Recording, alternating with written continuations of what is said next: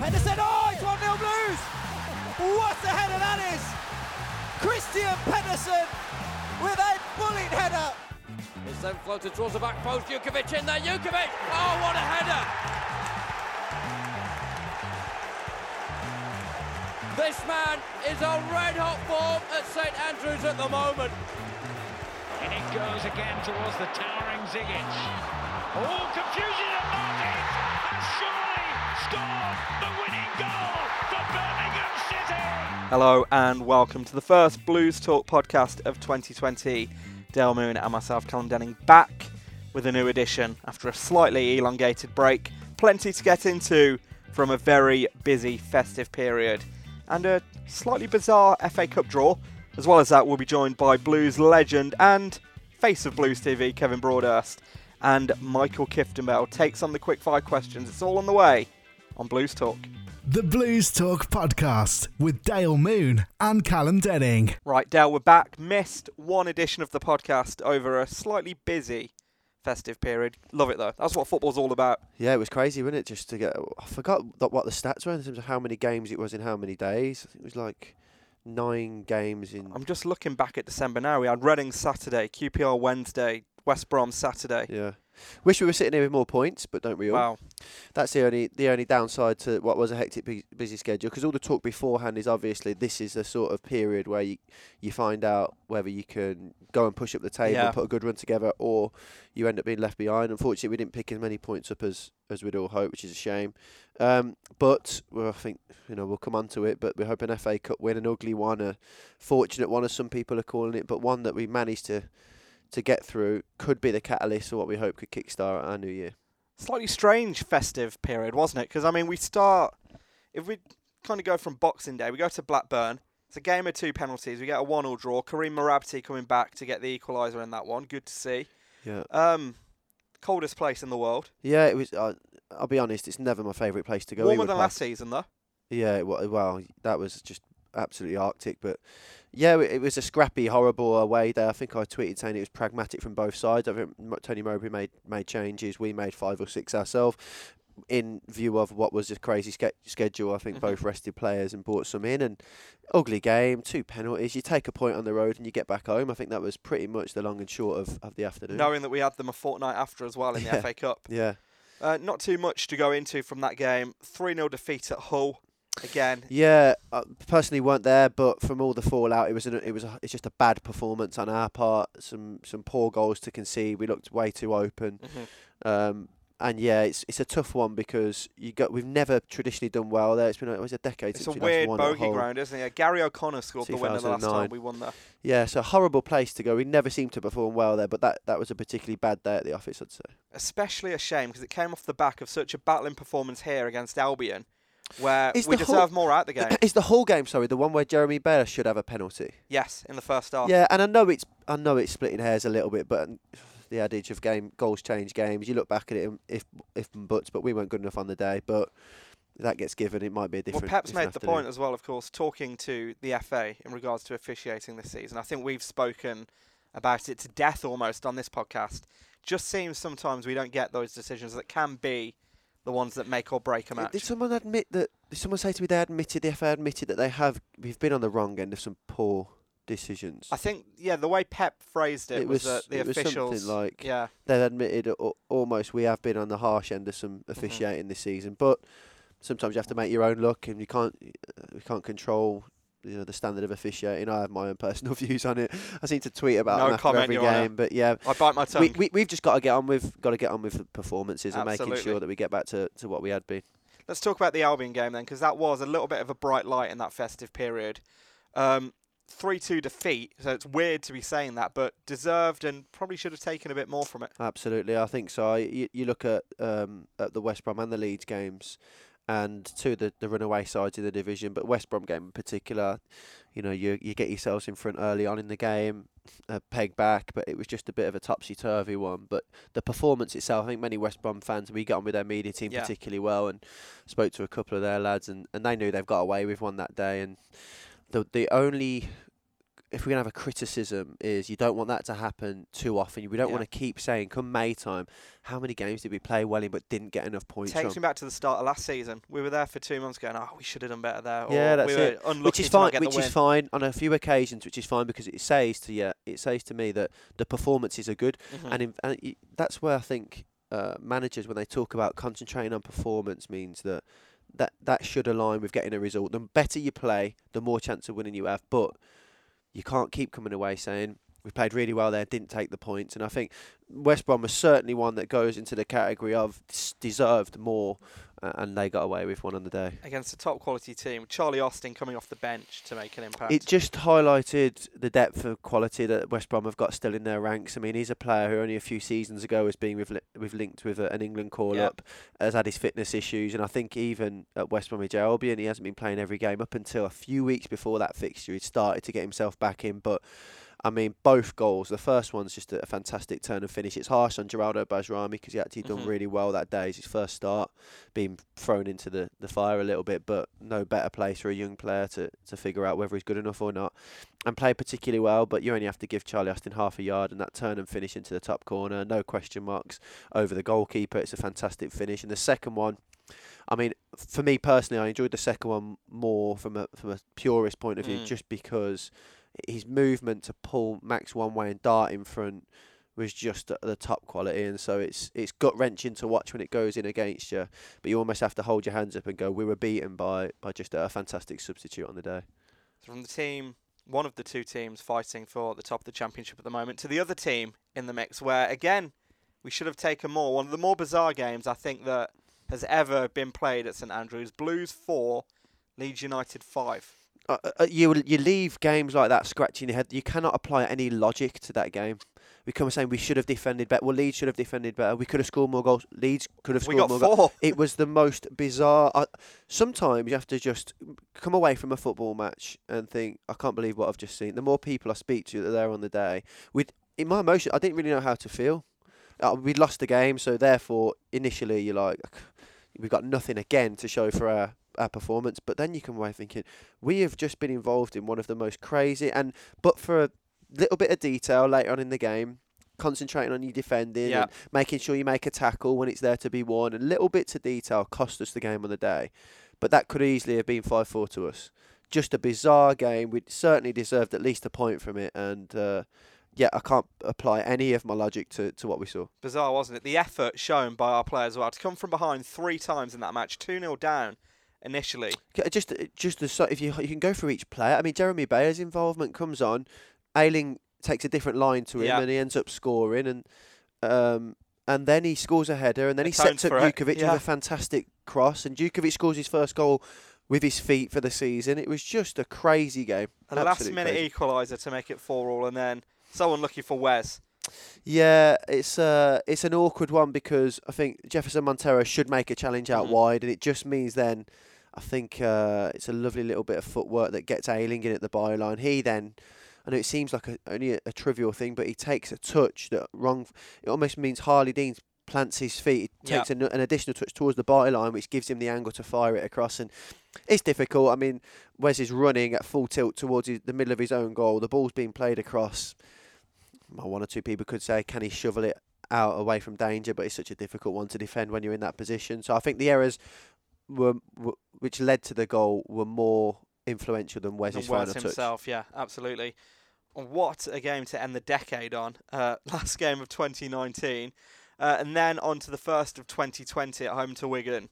I think we're all of the opinion that disappointing, not where we want to be as a club. No, no, that was a that goes firmly in the whole whole City box. Um, just a poor flat flat performance, wasn't it? It just felt flat. The atmosphere, the players, for whatever reason, real bit of just uh, we struggled to get any Mhm. momentum going on the day, um, and we end up, you know, the, the side at the bottom of the table hadn't won in 13 or however many.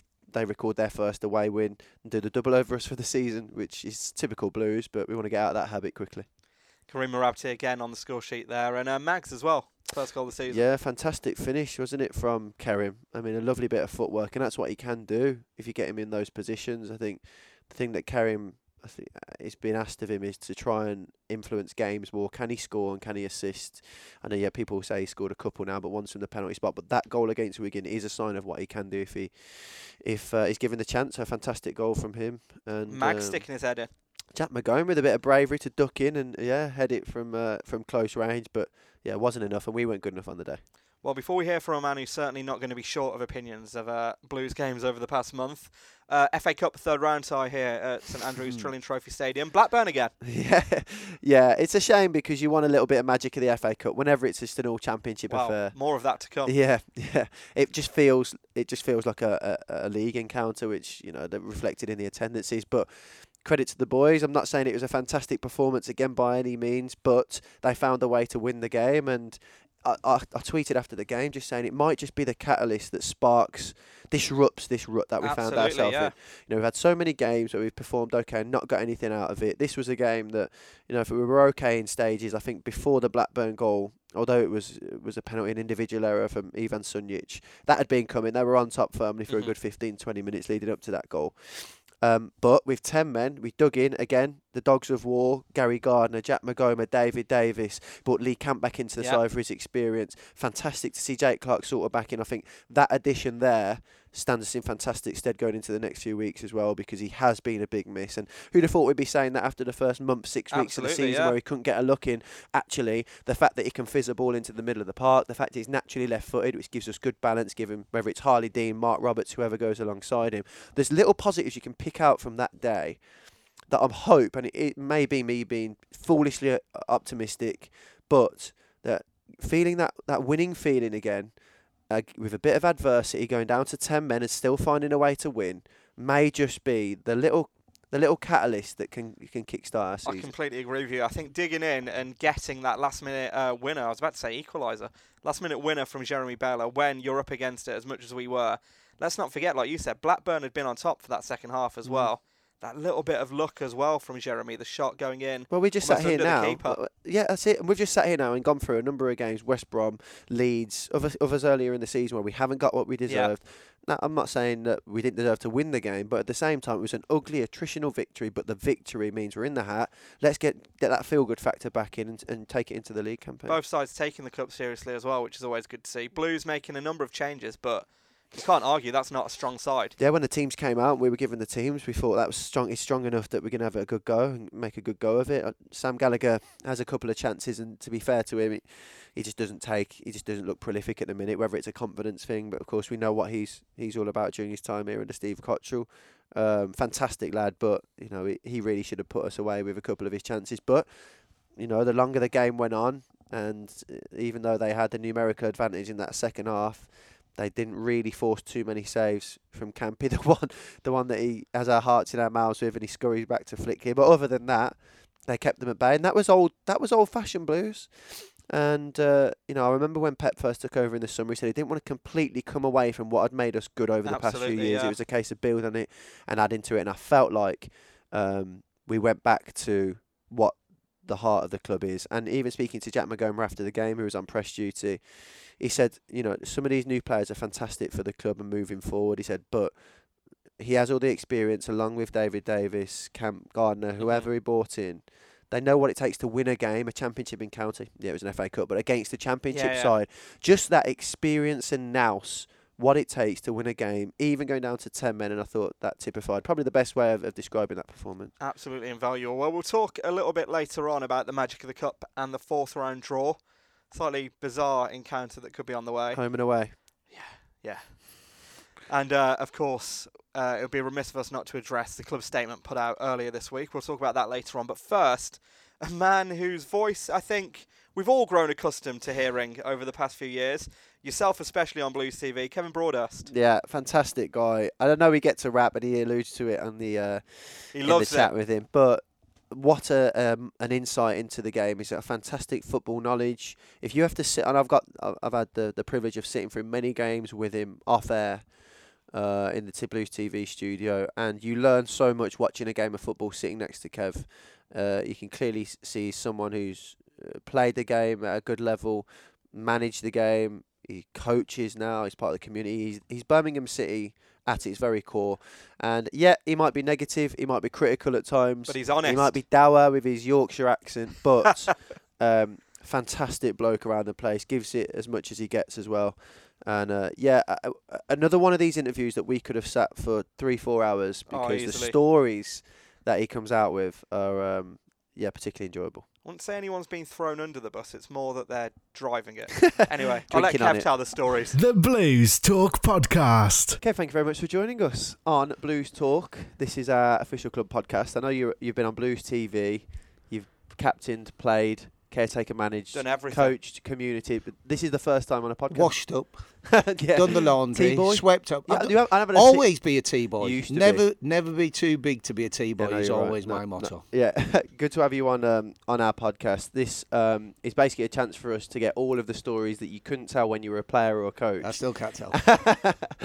Wait for you- the book. We'll coax them out. We'll coax them out. yeah, out, out of you now. So, um, yeah, how did a boy from, from Yorkshire become a Birmingham City legend that's worked himself all the way through the club and now finds himself in the Hall of Fame? Yeah, it's quite interesting. Um, I played for a team in, in Leeds called Pudsey Juniors, um, and they were recognised as one of the best youth teams up there, under under 16 teams. And the guy there got a lot of us into different clubs. One of the people he did know from his time at Leeds was Freddie Goodwin, funnily enough. Um, so Freddie, he spoke to Freddie. Freddie invited me down in school holidays as it was then. It's so different, so different to what it is now. I came down for a couple of school holidays. Um, they obviously liked what they saw and kept inviting me back. Um, and it, it was a funny one because Bradford, I'd been at Bradford, I'd been at Man City, I'd been at Burnley, and Bradford had offered me a deal. Um, and it was a year that the money went up um, from £8 a week as a first year to 16 and £10 as a second year to 20 And Bradford offered me 12 And I went, hang on a minute, he's 16 the max. And they went, but out of the 12, you used to have to pay your own digs. Because you lived at home, you actually paid digs. I came to Blues, Blues offered me the full 16 and pay me digs. No, no brainer, wasn't it? I was gonna say, what's as a, as a? Yorkshireman, as a Yorkshireman, it's, it's, it's a no-brainer. So, so I, I came here. I did look at it, obviously, and, and the success of young players at Birmingham was massive. Mm. You know, even back then, your Jimmy Calderwoods, Trevor Francis, Bob Latch, all them came through. So, so it was a thing. That's one of the reasons I didn't go to Leeds, funnily enough, and I never considered Leeds. Was they were always a buying club in those days. They they had very few come through the system. Mm. So you wanted to go somewhere where you felt you had an opportunity. Were you guided by your parents, or did you make that decision yourself to go and? No, I and- just made it myself. Really, they left me to it. They were they were pretty good like that. You know, they they always wanted me to do what I wanted to do, um, and and you know I'd come to Birmingham a number of times. It was very different then. You you you weren't afraid of leaving home. You know, it's uh, we came down here pretty well. 70 80% of the the youth team with me all lived away from home you know there's very few lads actually from from Birmingham in, in the group so so that helped um, and yeah it was it was my decision and and one that you know has worked out pretty well I would say Yeah. Was you um?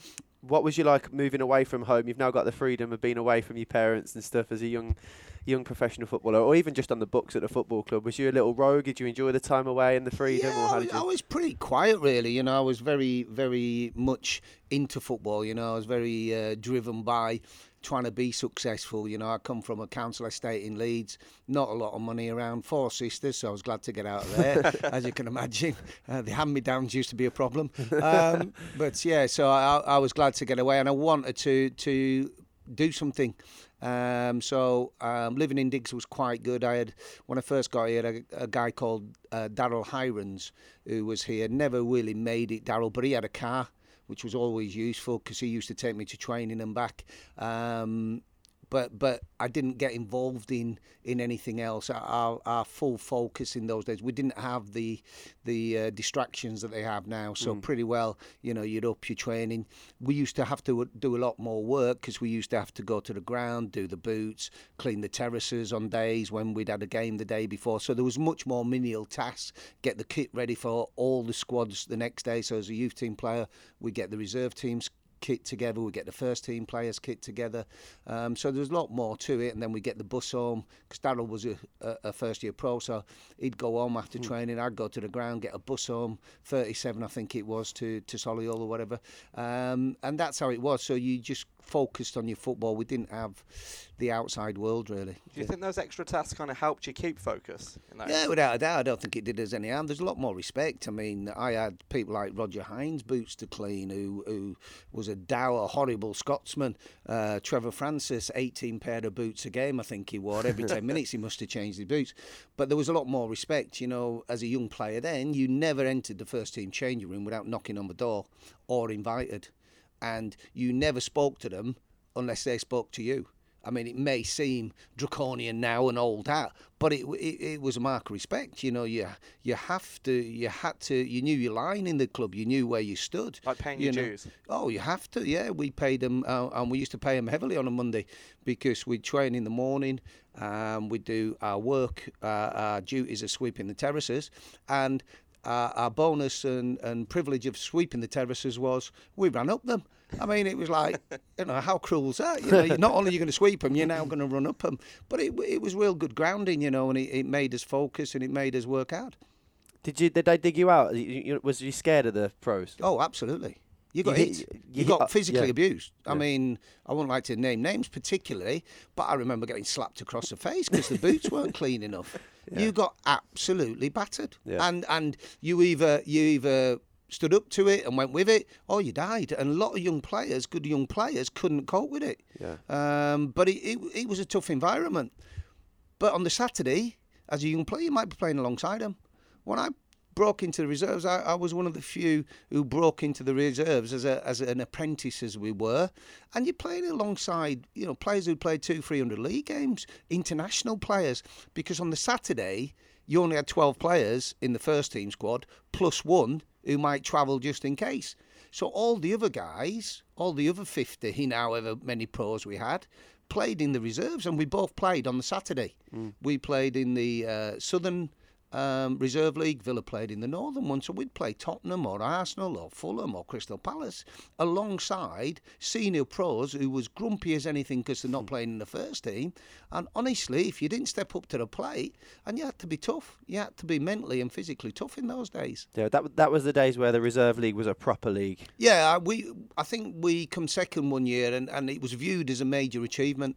You know, we came second, and it was really tough. You know, you got these grounds, but again, not just playing alongside internationals and senior pros, you're playing against internationals and senior pros. You know, you're playing against, let's say, you know, Martin Chivers in playing in, in the Tottenham first team. He's playing against us.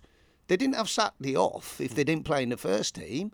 So you're playing against all these, and I think massively benefited uh, players, hugely benefited us, you know, to play against and alongside some top, top players. Yeah, what we for there's a generation of uh, Blues fans, believe it or not, Kevin, who's never seen you kick a ball. So, yeah. when you were coming through, what sort of player were you when you're talking around those reserve team days? Just a, I, I was a midfield um, player who, who, broke play up. Really, you know, I was never really great. I, I, was okay with the ball, but it weren't my strength. My strength was the ability to to win the ball uh, and then give it to people who could play. Mm. Um, and and as long as you get your head round that, then you're okay. And and the tendency for a lot of players who are defensive, destructive players, they then get in the head that can play a bit, you know, and they've got to understand what they do. But I could do a little bit of everything, you know. Um, as a youth team player, if the goalkeeper went off, I went in goal. Mm-hmm. Um, in the first team, if in those days, as I say, you only had 12 in your team on a Saturday. So if, if the right back went off and I'm playing in midfield, I got a right back. Yeah. Or I got a centre back, or I got a left midfield. The only place they never thought of putting me, which I think is a bit of a shame, was up front. but I, I think they probably knew better than I did at that. Well, yeah. I want to talk about your debut. Speaking of being up front, because you scored on it, didn't you? Yeah, it was a strange one. Um, I only found out about, as they say, you know, a couple of hours before kick-off that, that you'd actually played. My family knew before I did because the club rang my family and said he's playing tomorrow, but don't tell him, and we won't tell him. So I didn't know. Got there, um, Willie Bell included me in the in the starting lineup, which I was quite surprised alongside our Kendall, Kenny Burns, and them. And we're playing Norwich. It's a good game, um, and I managed to get a goal. I think I think I can't remember exactly, but I think we went 3 1 up, then they got back to 3 2, something like that. But it ended up 3 2. Um, and my goal being the third is, is classed as, as the winner. Over the years, that goal has improved. Trust me, now it has gone from a little bit of a scruffy deflection one. 40 yard wonder It goal. is now a wonder goal, and uh, there's no video evidence to prove me wrong. I don't think. Somebody on YouTube We'll now will find now. some Yeah, more we'll there find go, it. yeah, we'll find it. No, it weren't the greatest strike, but it, but all that mattered was it, it went in, and it, it, it was a fantastic. I mean, he, the day you debut goals anyway, you don't really, you don't really. Um, I won't say enjoy the experience, but you don't you don't take it all in Yeah. because so much is happening. Uh, but then to have that as a reminder, and it will always be a reminder, you know, it'll never change. Uh, then that's great. And uh, anybody who scores on their on their debut have that. It's it's a brilliant feeling. Mm, Did, was that drive probably what set you apart, Kev, that made you go, go on to have a fantastic career at the club and be a captain? Like, there would have been some good young players that you'd have been part of at the, the club. Yeah, the club had some some real talent coming through. You know, it, we we had a good youth policy. Don Dorman used to go and recruit well. As I say, we got them from all over. We had Mark from uh, from uh, London, Mark Dennis, who came in a couple of years after me. We had Kevin Dillon from uh, Sunderland. So they weren't just local lads. Julian Dicks, who I saw the other week, Dixie came up from Bristol. Martin Kuhl came in from London. So you had lads coming from all over the place, really, and and you know it, it was good. You know the the competition was good. The youth league was good. Then we played against other youth teams, and I would say most of them in the Midlands area. They're five, six, seven, eight of that youth team went on to pro. Coventry had an unbelievable team. I mean, their I think their ratio of their youth team in the time that I played to pro, I think something like ten of the squad went on to pros. It was it was crackers. You know, everybody was producing players. Villa had Gordon, Gordon, um, Gary Shaw. You know, um, there was Bob Hazell and George Berry and Martin Patching and all them at Wolves, uh, Derek Statham uh, and um Kevin Summerfield and all those at Albion. It was it was honestly young players getting opportunities uh, and and getting a career out of the game. Yeah, in some ways, do you feel for the young players now, given Oh, without a doubt. how difficult it is? Without a doubt. I mean, it is so difficult. It is so difficult, the competition. And, and I'm sure, had we had that competition, then a lot of us wouldn't have got as far as we did. You know, we, we would not have played at the levels we did. We may have still done Division One, Division Two, maybe. But you look at the players that are coming in um, and, and the opportunities for our young players, and a lot of them now have to go away on loan to just to get any game time whatsoever. Yeah. So it is really difficult for the young players now. Yeah, uh, take us back to those sort of late seventies, early eighties. What's the culture like at football as a as a footballer, a professional footballer? Oh, we were all dedicated. I'm sure. You, As I came as a 16 year old dedicated player, by the time I got to 18, 20, it changed. yeah. Uh, uh, and it was, thank goodness for no mobile phones, thank goodness for, for um, a lot media. of things, social media, because. You know the, the the things we did was was not printable, not not um, repeatable, repeatable of. but it was it was it was great times Yeah. you know we we went out together we socialized together um a match day here would consist of the game was like you know 3 till 5 but from 5 till 2 the next morning we were all still together you know and went uptown went to different clubs which we were we were welcome at and and literally was but we weren't just the ones. We got uptown and uh, as i say we'd meet the villa lads we'd meet the albion lads particularly because they were in birmingham um, and we'd all go out together. It, it was a real a real culture of of friendship and and just having a good time basically. Yeah. uh, and we all did it. We got in a bit of trouble occasionally um, but you know that that was not unusual. And it was the same culture at liverpool who who were the the, Serial winners. the, the winners at the time. It was the same at Man United, who were, you know, a huge club even then, although they didn't win as much in the late 70s. So it was part of the game then. Probably looking back now, we probably did too much of it. You know, we may have had longer um, and more successful careers had we been a little bit more dedicated. But but that was the way the game was really. Yeah, was it the same during the week as well? Would it be a because you're usually a midweek club as well? At, was Yeah, if it was a midweek game, if it was a So midweek only game, after a match would you go out and have a social? It wouldn't well, be a, not not not only then. tra- after training, occasionally, Yeah. you know, if we had a new lad come to training, the first thing we did after was take him down the booze and see how many he could get down. that was the Initiation. test. that was that was a tester, and uh, Billy Wright. Let me tell you, Billy Wright was a free dayer. he was brilliant, Bill. Yeah. he was unbelievable. Uh, but that's how it was. So, I mean. 48 hours before the game, so Thursday, Friday, no drinking. Um, although a lot of clubs did, a lot of clubs allowed the, the players to have a couple of beers on a Friday. I remember here, Terry Hibbitt, um, Jim Montgomery used to play um, cards for a, cl- a pub on a Friday night, two or three pints, because, and the manager trusted them because that was what they did. Their performances on Saturday were still outstanding. Yeah. You know, uh, if your performance slipped by it, then they would have something to say. Our, we went away um, overnight stays on Friday nights. If somebody wanted a beer, that was allowed. You know, before a game, you know, there used to be a bottle of whiskey in the um, in the kit bag, a bottle of whiskey, a bottle of brandy, and if you wanted a nip before the game, you'd have a nip before the game Yeah. and it became a habit, and pretty well everybody in in the dra- it was like a little bit of a cheers, let's Yeah, do it, let's lads. go. Different Yeah, water Into to war we go. it was it was none of that, you know, Lucozade and all that rubbish. we were straight in. I'd imagine though that fostered team spirit, didn't it? Though, so you're all willing to put your bodies on the line for each other out on the pitch. Well, we were we, we, we did have a, a team spirit that I think a lot of people didn't have. You know, and I think you. I think I think that was that was one of the things that helped us a little bit really. Um, and I was fortunate to be here under two or three managers, two or three different groups of players. You know, under under Jim and uh, the early bit was Mark Dennis and, and Kevin, Dillon, uh, Archie, Colin. Uh, Frank Worthington, and we had a we had a little bit of a happy go lucky style of of playing and and uh, socialising. And then under Ron, we had Mick Harford, Robert Hopkins, brutes, Yeah. brutes, brutal. Nobody wanted to play against you. I mean. When your goalkeeper, he's probably the toughest guy in the team, and second to him is a centre forward who frightened everybody. You know, then you knew you were in for a battle, and there was not one in that team that didn't like a bit of a, a, a ruckus, really. You know, from Robert, Howie Gayle up top, Big Mick, uh, myself, Byron. You know, all through the team, uh, Billy White. Jim Hagan, we they they could row a little bit. So we, we weren't always the best team, but we always give it everything. And if we came off and we lost, you know, at least we'd had a go. Yeah. But it was very different, different, but went out together. I mean, the the Blakey era, we all went out. The the Mark era, we all went out. But there were different groups, mm-hmm. different types on the night out. Yeah, it's crazy to think now how much has changed and Oh, yeah. have to watch what they yeah, eat. well, what I they mean, we had.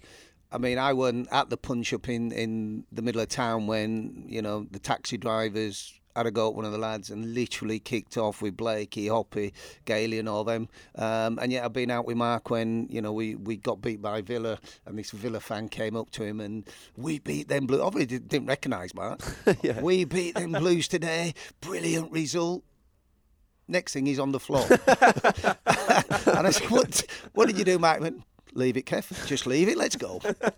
But that was. Did that any was of it. these? Did any of the press get wind of any of this sort No. of thing? Was this just what went on? and Yeah. Because there was no Yeah, it- cameras, no It journalists. was all the time. You know, there was constantly things happening. You know, and nights out and and different things. But no, I, I think the taxi driver one got a little bit of publicity because it was quite a big one. Now, I Yeah. mean, it, it kicked off quite big. Mm. But I mean, lads got into fights in nightclubs, never reported. I, I remember uh, one of the players missing a couple of games because he'd been in a punch up on a Tuesday night in Bel Air at um, at Tamworth there. Yeah. Um, but that was that was part of the culture.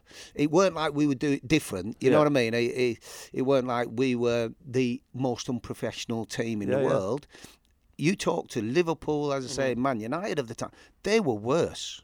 They were worse. Yeah. Um, but it it was how it was, and, and now I'm sure if we were playing now, we'd we'd adopt the the culture of today, and Yeah. we would all you know um, do all the things they do now. The nutrition we never had nutrition. A- After the, after training was a bottle of milk off off the groundsman. You know what I mean? And we had to pay for it. um, and from there we used to go to the pub. We'd have lunch in the pub, couple of pints. That was a culture.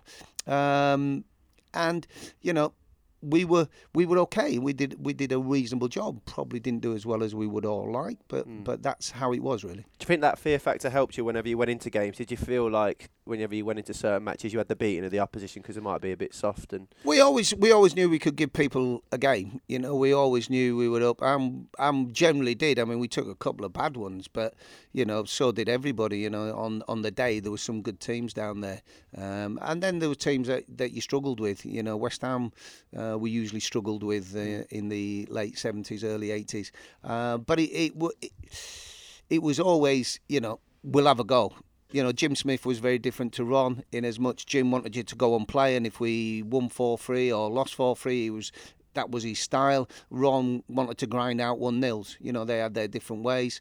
You know, Sir Alf was totally different. He he was like a different kettle of fish altogether, Sir Alf, mm. because like we'd never we'd never really experienced how he was because we'd had Willie, who was on the uh, Willie Bell, who came onto the training ground, so every day he was out there coaching.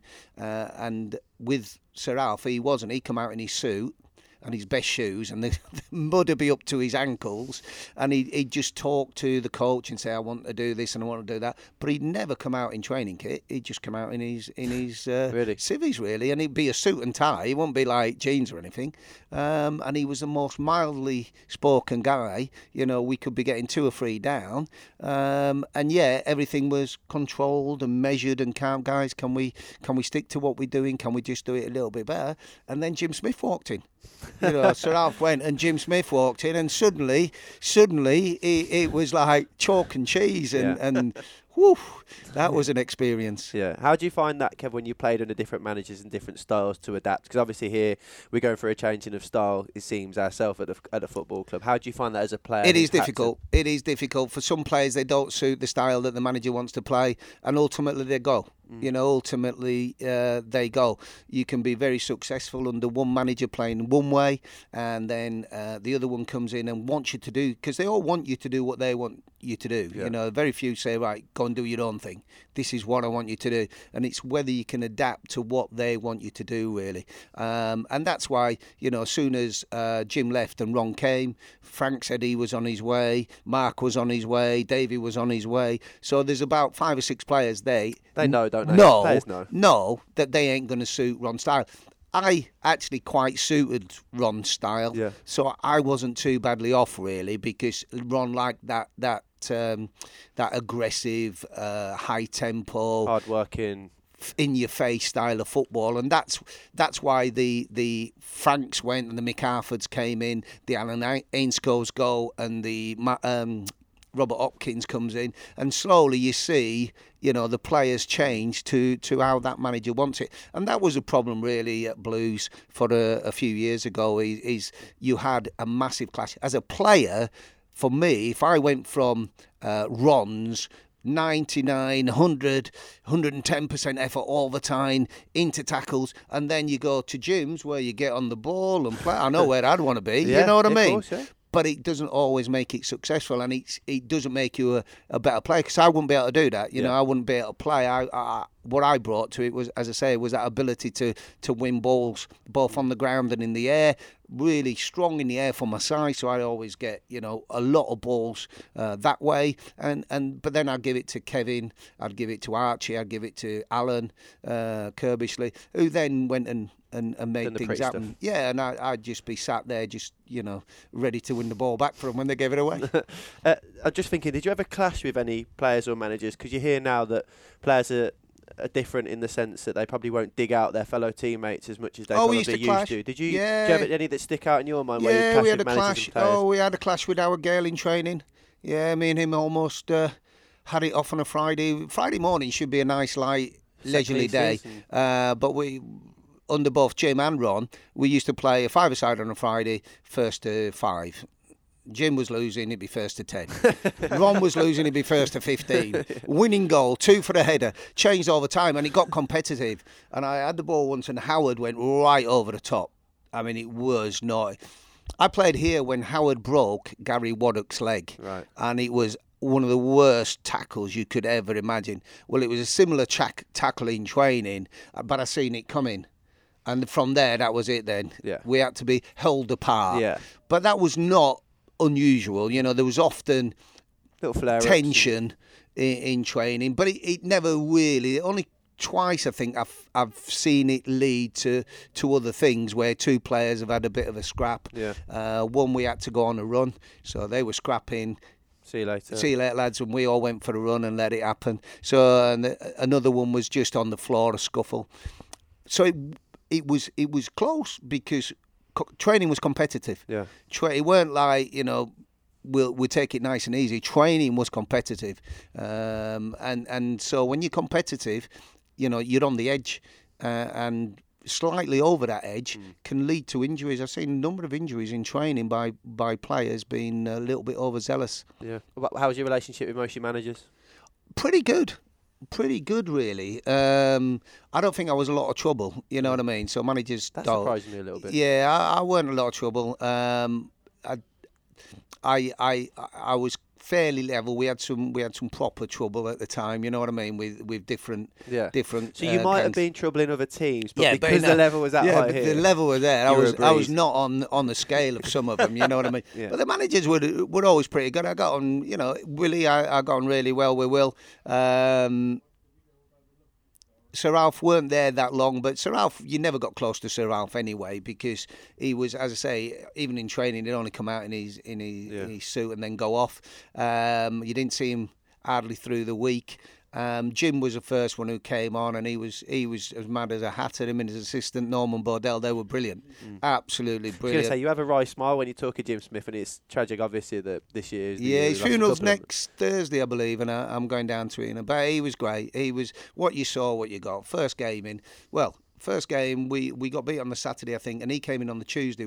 And we play Newcastle. First thing he did was drop myself and Kevin Dillon from the squad. That was it. You're out of the team. There you go. Not on the bench even. And you think, well, I'm not going to get on with him. You know what I mean? He's not going to be my type. Yeah. But then within a few weeks, you start to train with him and he sees what you can do, and then you work your way back in. Kevin in particular, I mean, he was great for Jim. Um, so so you get on with him. So he he, but everything about Jim was fun. Everything he did, he was so competitive. I remember him and Norman Bodell once having a race, and it's like the length of the training ground as it was. So it's length of the pitch. Right, we're ready. And he, he's serious. He's the pair of them are deadly serious. Anyway, he gets past the halfway line and Norman pulls ahead, and that's it now. The bald eagle is throwing a wobbler. he wants to start again. He slipped on the start. He, Oh, like- no. he just wouldn't let it. He wants a rematch. He wants a rematch. And these two old boys like running down. They used to be. He used to be mad. Yeah. You know, the first games. You know, he, he invented throwing teacups way before Sir Alex Ferguson. He did one once. We'd come in at half time, and them days we used to have a tray of tea. None of them. Again, no no vitamin drinks. None of that. Tray of Just tea. brew. Oh, tray of tea. The tea would go in the air first of all. The tea, the lot would go in the air all over himself. He didn't care, but he'd made a statement. One day he picked up a pot of tea, a cup of tea, threw it at the wall. It hit the wall, bounced back, hit him. Well, can How you imagine? Can you imagine? You know he's angry. If he had hair, he'd be pulling it out, and he has just done one of the funniest things you've ever seen. And we're all going, "Who's who's going to laugh?" Yeah, and we all just. But that's how he was, you know. We we. He loved the testimonial. He loved the charity game. You know, we we'd have a week off, so we'd play Saturday, Saturday, and midweek he'd suddenly go, "We're off to Bournemouth for three days." Oh, we're off somewhere else for three days, or we're off to Newport for three days. I've got a friend there who's got a testimonial. It's like, Amazing. Who's mad? Yeah. We actually went in one of the winter games. Our, our game was off in, and we went with West Brom to Guernsey, and we just played a game because he was big friends with Big Ron. We just went to Guernsey on a on a Tuesday, flew there, had a game on the night, had the Wednesday there, flew back Thursday. Him and Big Ron just So was it a jolly or was it yeah, just just a jolly, just a jolly. They arranged. They said, "Oh well, it's it's like a training because we couldn't train because nobody had indoor training Domes, yeah. facilities. Nobody had undersoil eating. So if the training was off, there was very little you could do. To be honest, Yeah. you know, it was only hardboards in in. Um, uh, schools and that really, or universities. So they decided to go to Guernsey, wherever, Jersey or Guernsey, uh, and put a game on there. And we had a good crowd turnout. They paid for everything and had a great Crazy. couple of days with the West Brom boys. Yeah. You know, absolute legends. Yeah, whenever you hear uh, you know, everything that's came out, all the testimonials about him just being a football man, he was Yep. just lived and breathed. Uh, he, he- trips abroad, he he was legend. Yeah. He was legendary. Yeah, we had one in Portugal, and we used to get so much a day if we went away. I think it was about nine, ten quid a day for spending because they'd taken us away. It was their trip and everything. So every play, anyway, get there. And Alan Instone and Jim, Alan Instone being the club secretary, said, "Right, that's it, lads. Portugal. I think we're there for five, six days. No money. Ooh, ooh, no money, no daily money." So they left, and we had a meeting, and we we go like, "This ain't happening. We're not, we're not, we're not staying here all week and not getting paid." Mm. So we had a we had a meeting that everybody who ordered everything signed for it. So we get there on the Friday, and uh, the hotel manager comes out. Jim's there. Paid the bills, lad. Yeah, we've all paid the bills. We didn't have any actually, Gaffer. So he brings Jim's out, doesn't he? There is about 500 chits. Jim Smith, Jimmy Smith, Jay Smith. We'd all signed all week his name.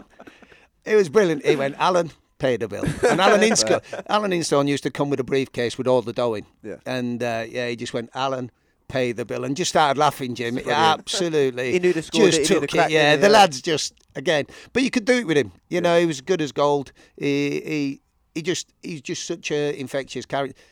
Got in a few states some nights, you Yeah. know, and I've been with him when he's been a bit naughty, when he's had a few. Yeah. Uh, but he, he was top bloke.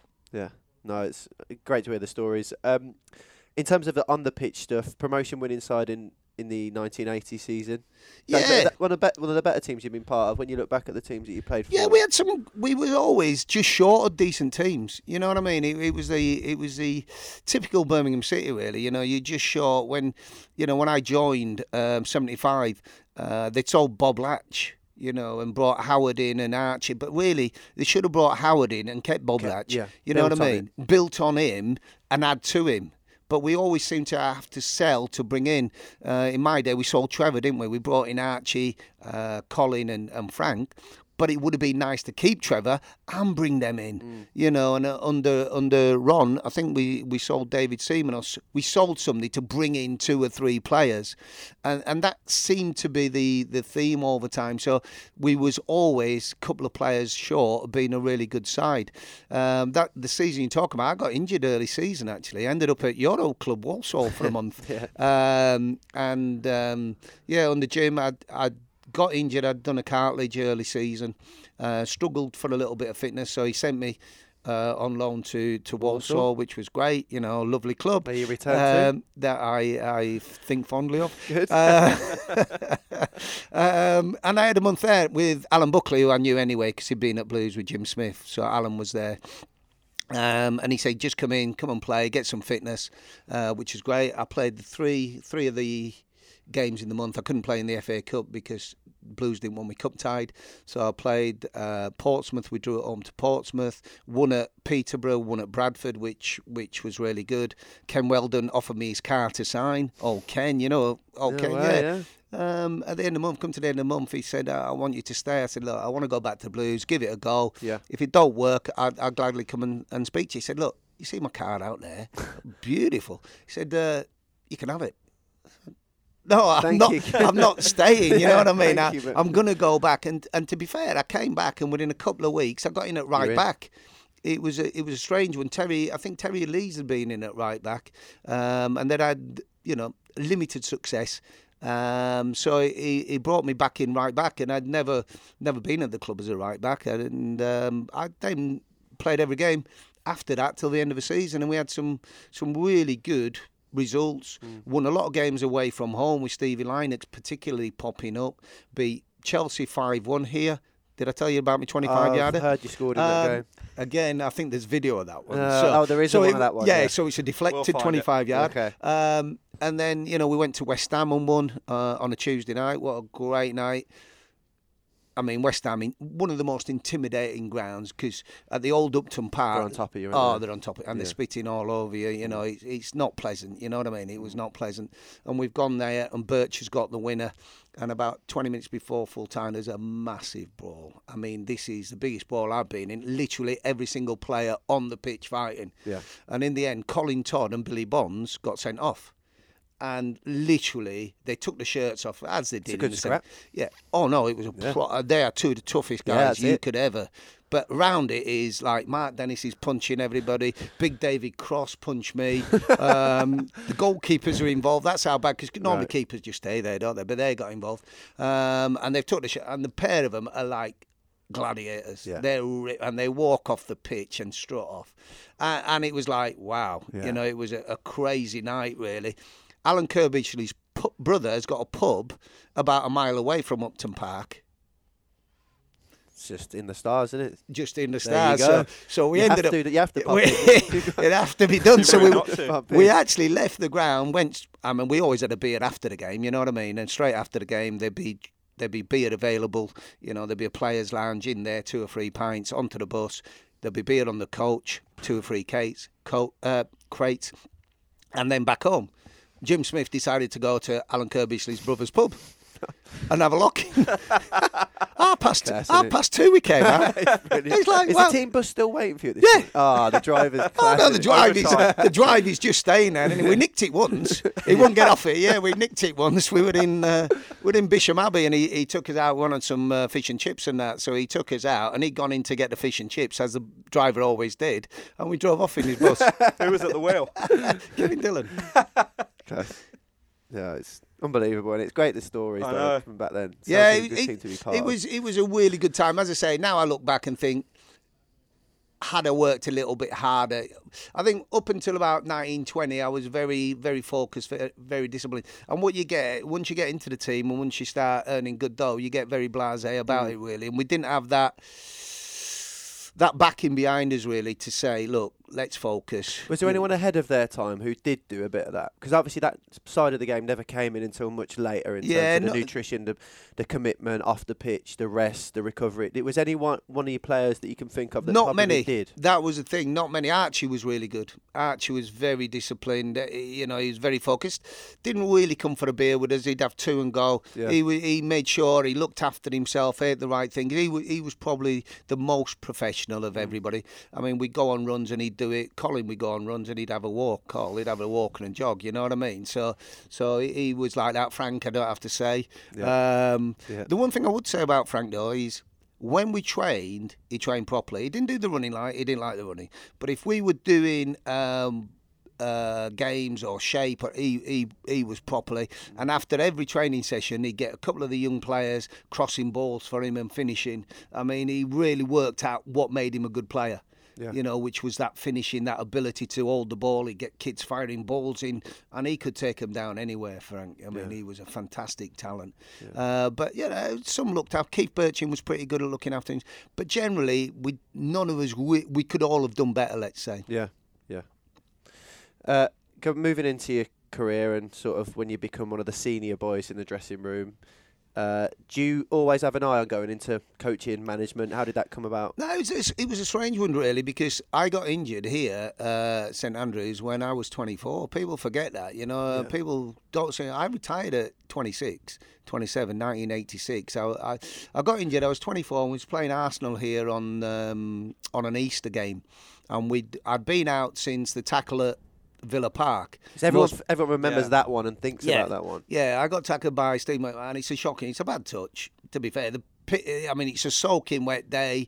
The ball's coming flat. I've touched it a little bit far, but he has come so far over the top. It's untrue. You know what I mean? He, he, he, I've don't I have seen the video of that. I don't. Yeah, I don't yeah. think it's. Uh, I don't think he's got near the ball Nah. uh, and take me out. So I got injured. That was September time, and it took me till March to really get any sort of fitness. Anyway, we get into the Easter period, and Ron said, "Look, we've we've gone from you know re- reasonably well positioned to, to dropping down. Will Mm-hmm. you play?" I've not played a reserve game. I've not played any real practice They'll match. rush you back in. So I've come ro- straight back in at Forest on the Saturday. Um, and he's gone, right, will you play against Arsenal? I'll get an injection in it, which we, we did on a regular basis, I'm afraid to say. Mm. So I got the injection and it's played, and within a minute, there's a 50 50 uh, between myself and a lad called Colin Hill playing for Arsenal, who I later coached Colin when he was at Northampton. Right. Yeah, he didn't It's get any, he, he Didn't didn't get any favours off me. Straight out. Colin, you're running today. Uh, why is that, Kev? Um, uh, and we went 50 50. and um, we both got carried off. His studs went into my knee. My studs went all down his shin. We both get carried to the um, to the change uh, to the medical room. Uh, the doctor, club doctor, stitches my knee, and then says, "I think you need to go to hospital." So I go to hospital in my kit on my own Cheers, in a caravan, uh, in a caravan, in an ambulance on my own. So I go to the um, the accident emergency in Birmingham, hobbling, right? See somebody, and he goes, "No, well, we can't do anything with it because it's all stitched up." I said, "I'm not going to open the wound up now, so it's all stitched up." Now I've got to get back to St Andrews. I've got no money, obviously, because I'm still in my blues kit, and I'm on my own. So I get a taxi from outside. There's a taxi there. So I get a taxi, get back to the Blues, manage to get out, hobble up the stairs to the secretary's office, and get him to go and pay the taxi. Unbelievable. And I'm on my own. Anyway, I get home on the night, go to bed, and I can feel my leg getting bigger. Yeah. Get up in the next morning, it's just exploded. Yeah. The uh, the infection and everything. And from there, I had seven operations trying to sort it out. Never got sorted. Anyway, I was only I stayed. I had two years, two and a bit years left on my contract when I got injured.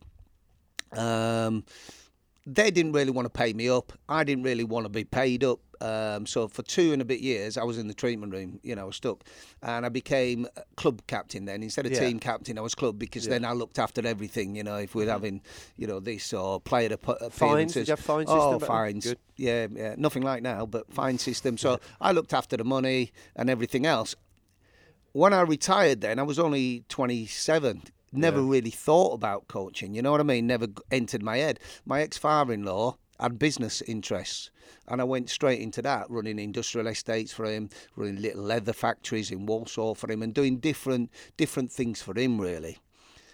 1991ish, Tom Ross. And I, I, I've known Tom since I was 16, so we'd been friends. He's good as gold to me, Tom. Always looked after me.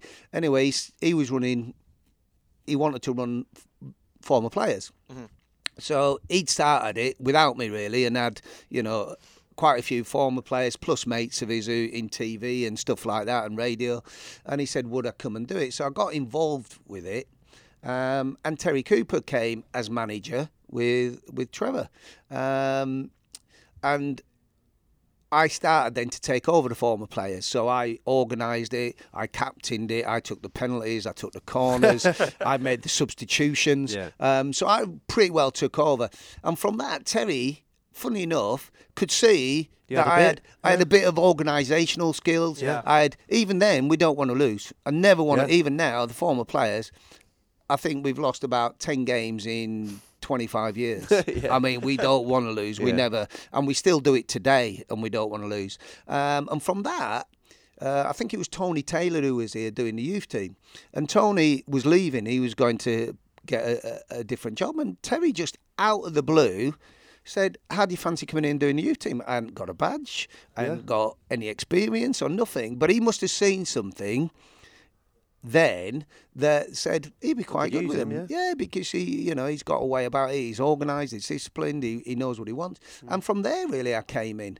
Then started to do the badges and everything else and, and got up to speed with it. But that's how I came back to blues. And then obviously he left. Which was, you know, disappointing for me, and, and Barry came in, and and why he sacked me, you know, within I think 15 minutes he'd sacked me. And then about an hour later, he came back and went, "Oh no, I didn't mean to sack you. I meant to sack." he said, "No, it weren't you. Oh, it weren't you. I sacking. It was Trevor Morgan." He said, "You can stay." So I stayed. there's ever a Barry Fry story. Well, So yeah, I stayed. It was like crazy, you know, and, and, and I stayed really until Trevor came. And then Trevor wanted to bring Brian Eastick in, who was uh, an FA man, Yeah. really. And, and, and it was when the academies were starting. And I think he wanted to go to the academy with an experienced person as opposed to myself, who, who was more about day to day coaching. Grassroots on the yeah, ground. uh, on the ground. Yeah. Didn't want a clipboard. Didn't want a, a laptop. Didn't want any of that. I wanted to get on the ground. Wanted to work with the kids. Wanted to, you know, get Yeah. involved in it all. And he wanted somebody who, who who wanted to do the overall. So that's where it went. Um, but yeah, it was it was a strange because I'd never really considered coming back in, and and literally, I mean, I, I was gobsmacked when Terry rang, f- grateful and thankful because uh, you know of uh, the last twenty five years, whatever it's been. Just before Barry Fry, you completed the uh, kind of Blues bingo card, didn't you? Caretaker manager. Yeah, You I mean- captain, apprentice. Yeah, we did all that with Trevor. Really, myself and Trevor took over for a a, a game when um, when Terry left. Uh, we went to Notts Forest, funnily enough, and he, he we'd done okay. You know, we, we played quite well. Um, we'd lost one 0 I think Stan had scored. Stan Collymore scored a goal, uh, but we we we we'd we'd done okay, you know. We, the lads could see, you know, there's a bit uh, here, a bit different. Uh, but the club had wanted, and the David and David wanted Barry really, and, and it wouldn't matter if we'd have won ten 0 Wouldn't Yeah, have mattered. he was done. Barry coming was in. coming in, and he breezed in, and I wouldn't say the rest is history, but we had we had fun. How how long was Barry here? Four years. Two Well, we had a, years, f- we had a fun four years. That's all I can say. Yeah, un- unbelievable. Um, I want to ask you before we go on to your management career about do you harbour any bitterness about your injuries and the tackles and the everything that happened that led to your No, I don't. I don't. All Dale. I, I think that's easily done. I think if I did, I, I'd, I'd be needing a um, a psychiatrist. Really, I Yeah. think that's a, a lot of players uh, get depression. Uh, and part of it, I think, is related to what might have been, you know. And you, you can look back and think, if only, if only I hadn't gone for that tackle, if only I'd had another ten years, because quite easily I could have had another ten years, you know, Yeah. from 24 to 34. I could beat my head in, you know what Yeah. I mean? And I, I you know, I, I don't really look. I, the only thing I look back at is, as we discussed, all the all the, things we times, did. yeah. yeah, and I met some really good people, really good friends, still in keep in touch via the All Stars and um, Birmingham City Former Players Association. I'm in touch with loads of them, you know, and I speak to them on a regular basis. And I wouldn't have that. Um, so I don't know. I, sp- I see Steve McMahon. We we no problem about it. It's Was there ever? the No. fo- do you remember the first time no. you saw him afterwards? Yeah, or was it no, no, because I would have done that to him if I'd have been given a chance. Yeah. You know, and it's like a, a really good friend of mine, Ray Ranson, um, who was here, Ray, and he was at Man City. And I, I used to, my family and his family, my wife and, and, and Danny and Katie were really cl- close with Ray's family and their daughter. Um, and we went on holiday together, everything. And he, he pulled this photo from from an archive somewhere. What a shocking tackle of me on him. Really? And he said, it's a good job I could jump. He said, because that would have killed me. Uh, and that's how it was. So Yeah. y there was no point, really. You know, there's no point looking at it. Sometimes you think, yeah, you, see things and think, yeah, I wish I hadn't have done that. I wish I hadn't have probably been as late as I was then, or Yeah. I, I wish I hadn't have put the elbow there. Uh, but no, generally, I, I think, you know, what went on, went on. Um, You know, the battle of 83, whatever it was at Villa Park. I mean, that should be X rated, really, when I look back at that. But, but that's that was how it was, you know, and um, you know I don't take any pride in that, but you know.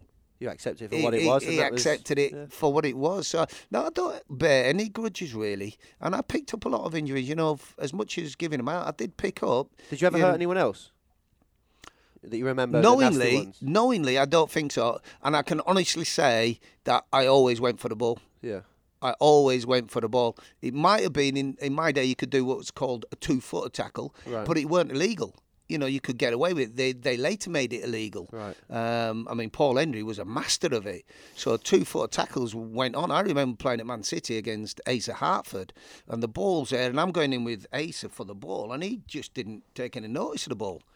I've come off and I've got six stud marks on the inside of each thigh, right into the area that hurts. Yeah. And you're thinking that's that's shocking. That Yeah. you know he's gone for me because I was I was, as I say, quite an aggressive, quite. I, I must have been a pain in the backside yeah. for other players. Snapping, dogging. Yeah, Brian of- used to hate it. He used to come to me before the game and say, "You're not man for man marking me," and I go. Yeah, I am, Brian. and he, he go, oh, please, Kev, no. He said, You're not coming to the toilet with me as well. I said, Well, Brian, if it's on the pitch, I am. you know, and he was like that. He was brilliant, Brian. Yeah. And it was like that. That was my job. And like against Asa, that would be my job. Against Bryan Robson, that would be my job. Against Graham Souness, that would be my job. Yeah, so if they if they had a playmaker in the middle of the park, my job was to get on top. Ray Wilkins, that was my job. Ray used to be brilliant. I mean, he was such an underrated player, Ray Wilkins. I can't tell you. He would take me everywhere I didn't want to go. You'd think of him as a central midfield player, but when he knew somebody was going mad, he'd go left back. And I'd be thinking, I don't want to go to left back. I'm going to stay where they are, where I am. And then he'd get the ball at left back and start spraying passes. And the manager go, Where are you? And I don't want to go. And then he'd go to right back. And I'm thinking, now that happens a lot more now uh, with midfield players pulling into those yeah, yeah, positions. A lot more fluid, but But but in them days it didn't. It used to drive me bonkers. Yeah, Because every time the ball changed over, I'd look for him, and he was not even close to me because he was not. Whereas Pop Bryan Robson, he was. You knew where Brian. He would have a proper ding dong with you. Brilliant. I used to love playing it, and I used to always, I think, play pretty well against Pop. And he he was a fantastic player, but he suited me. Yeah. He was, he was up and down midfielder. He's in your face. He gave it. He took it, and that was great. What I didn't like was people like Ray who used to drift here and drift there. It was Yeah, it was a nightmare for me, really. Yeah, no, I bet. Um, moving on to your manager career, we'll, we'll whiz through these. Northampton Town, 1999. Yeah, it was um, it was strange. I, I got a couple of jobs at Northampton. I had a couple of times. Um, I went in originally. Uh, Ian got the sack, and Kevin Wilson and myself took over as joint managers. Um, and I didn't want to be a manager particularly. I wanted to be a coach. So I had an agreement with Kevin that he would look after the managing side, he'd look after the players, and I'd do the coaching. He didn't interfere with me. I didn't interfere with him. Anyway, we got promotion first year. We done really well. We got promotion, um, and I got the feeling he was trying to get me out. He wanted to bring his own people in, um, and it got to a point where, hang on a minute, you know, um, this ain't going my way a little bit. He was perceived as a manager because I'd I'd accepted the coaching role Yeah. really, um, and you know we we done really well. But he got me out. In the end, he brought his own man, Russell Slade, in. Um, we'd done really well. I think we're six in um, the division, in Division One as it is now, um, and he got me out. And it was, but fortunately, we got enough points. So that season, from when I left to the end of the season, they dropped like a stone, but they avoided relegation. Right. Following season, they'd had a disaster, and by October, November, they come to me and said, "Would I take the job?" Um, they rung me. They got beaten the week. They said, "Would you take the job?" And I said, "Yeah, no problem, but he's got to go." Him and his staff have got to go, and I'll come. Um, and I went back, and we were, I think, eight points adrift, ten points adrift, uh, and we ended up staying up with two games to go. I mean, the guys done brilliant. Our run was phenomenal. Did, were you the sort of manager that'd go in and make everyone? The, you always hear about managers who go in to avoid a relegation sort of fight by boosting everyone up, just instilling the confidence back into them. How did you sort of? Yeah, I just said, look, guys, you know, we this is what we're going to do. Uh, we're going to be organised, disciplined. Um, to be fair, there was a couple of young players from Sheffield United in there who should never have been in there. There was a young lad from Derby who shouldn't have been in there. Um, and I, I went with more experienced players. Uh, Gabbiadini, I got playing. I got Forrester firing. Those two score goals anyway. So I got a little bit of uh, bit of energy going in there. Uh, we went Portsmouth, I think. Uh, Peterborough first. No, the first game was Brentford at home, Martin Allen's crew, something like that, and we got a point. Um, and we just kicked on from there. We kicked on, uh, and as I say, you know, we come from nowhere. We were dead and buried.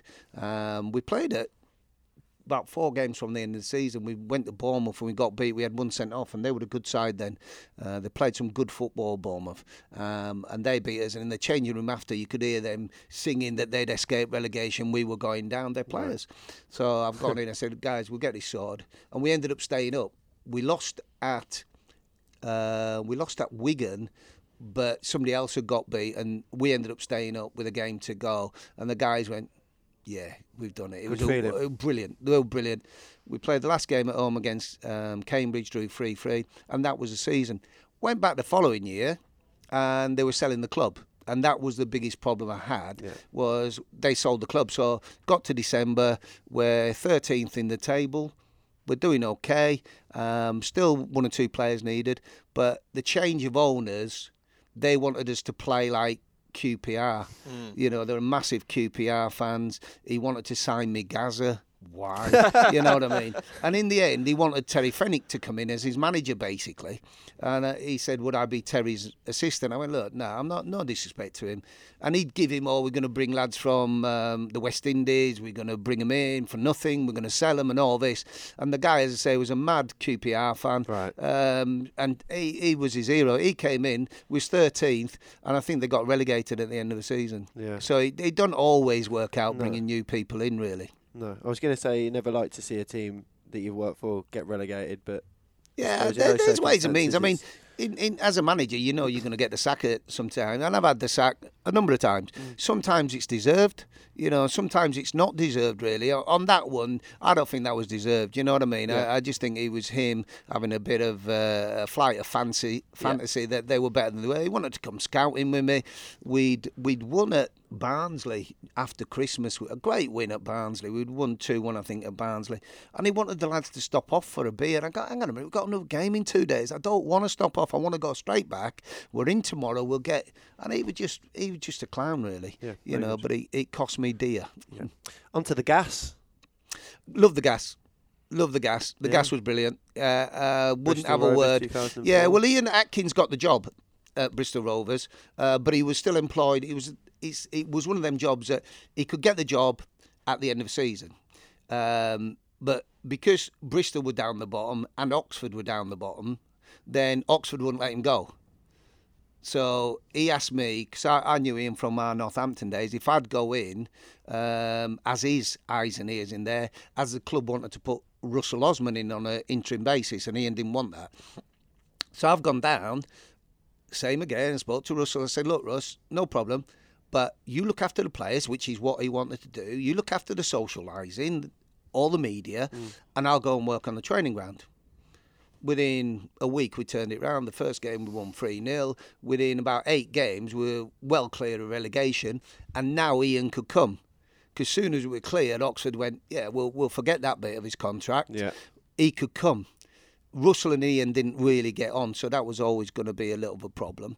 Um, but I got on with obviously with Ian because he'd put me in there.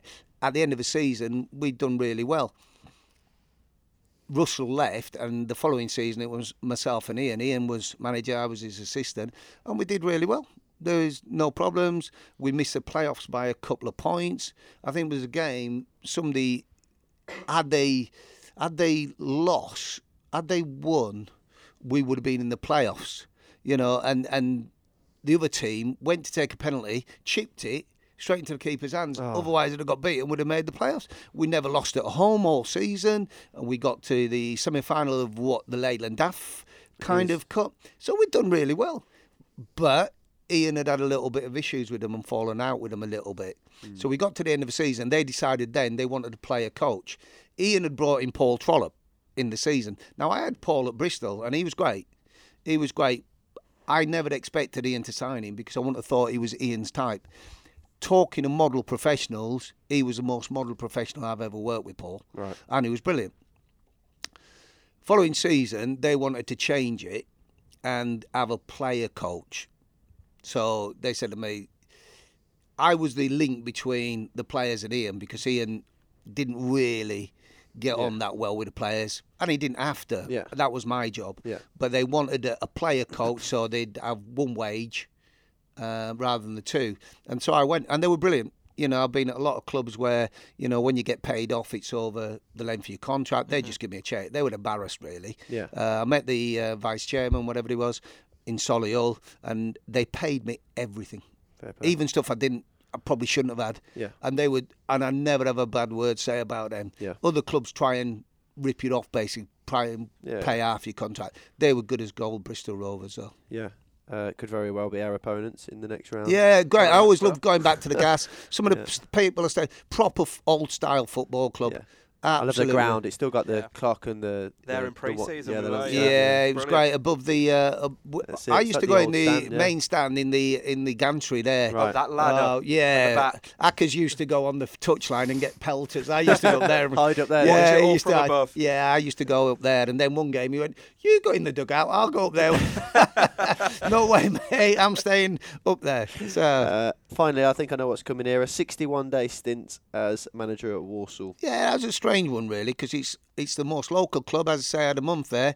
Uh, things weren't right. I took over from Paul Merson. There was a lot of issues. We had a really good start. Really good start. We went to Southend, who were flying and drew. We went to um, Swansea. We drew at Swansea. We were 1 0 up in the. It was one of them stupid ones. We were 1 0 up in the 90th minute. Uh, the lad goes through put it anywhere. Basically, put it anywhere. Score preferably, Yeah. but put it in the stand if Don't you don't mind. keeper, yeah. Don't give it to the keeper who launches it and they equalise. 1 1. Unlucky. We got a Tranmere on a Friday night, which is notoriously difficult. You know, it's it's a really tough place on a Friday, and we win. We haven't played at home yet, and that was the worry. They'd not won at home for about six months, and you could see why, um, which which was a little bit frustrating, really. Um, the team wasn't what you'd like. Um, one or two characters there that I would have to question, if I'm honest. They're pulling out of games when they had no reason to pull out of games. Um, but we didn't have any luck. We, as a manager, be good, but even better than that, Be lucky. Be lucky. Yeah. And we didn't have a look. I remember playing Port Vale. We're 1 0 up against Port Vale. Um, the ball goes over the top. Danny Fox is clearing it, hits their their wide player in the chest, bounce to the centre forward who's 15 yards offside. Gives a goal. You think, hang on a minute. Where's the he flag? he sliced it. What do you mean he sliced it? He said he sliced it backwards. I went, no, he hit, him, he hit him in the chest and gone back. I went, nah, I'm not having that. Anyway, I'll come and see you after the game. Went to see him, he'd gone. Referee had gone. Packed his bags and left. It. Another time. on the same game. So it's it's one one now. Last minute, ball goes forward, big eye ball forward, and Andrew Barrowman's in the box, and he's got two defenders and the keeper all coming. He stands still. All three of them run into each other and fall down, and he rolls it into an empty net. Ah. Free kick. He's not jumped. He's not.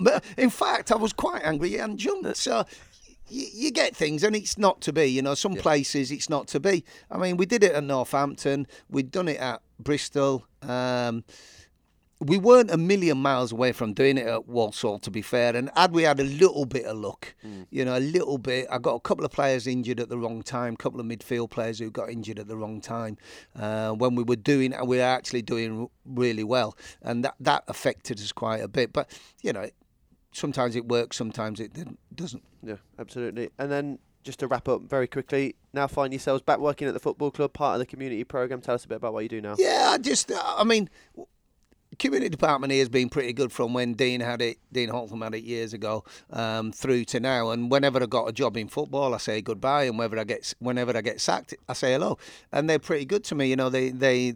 They always look after me, and, and if they can give me something to work, they give me something. The last couple of years, I've I've I've really got away from wanting to get back in the pro side. I'm like 60 now, so I've got grandson in London. So it's not it's not everything. You know, I want a little bit of family time. Next grandson's due next month, um, so I thought, well, I'm gonna for a couple of years, two or three years now. I'm just if you want me for two or three years, I'll agree to two or three years, which is what I've done.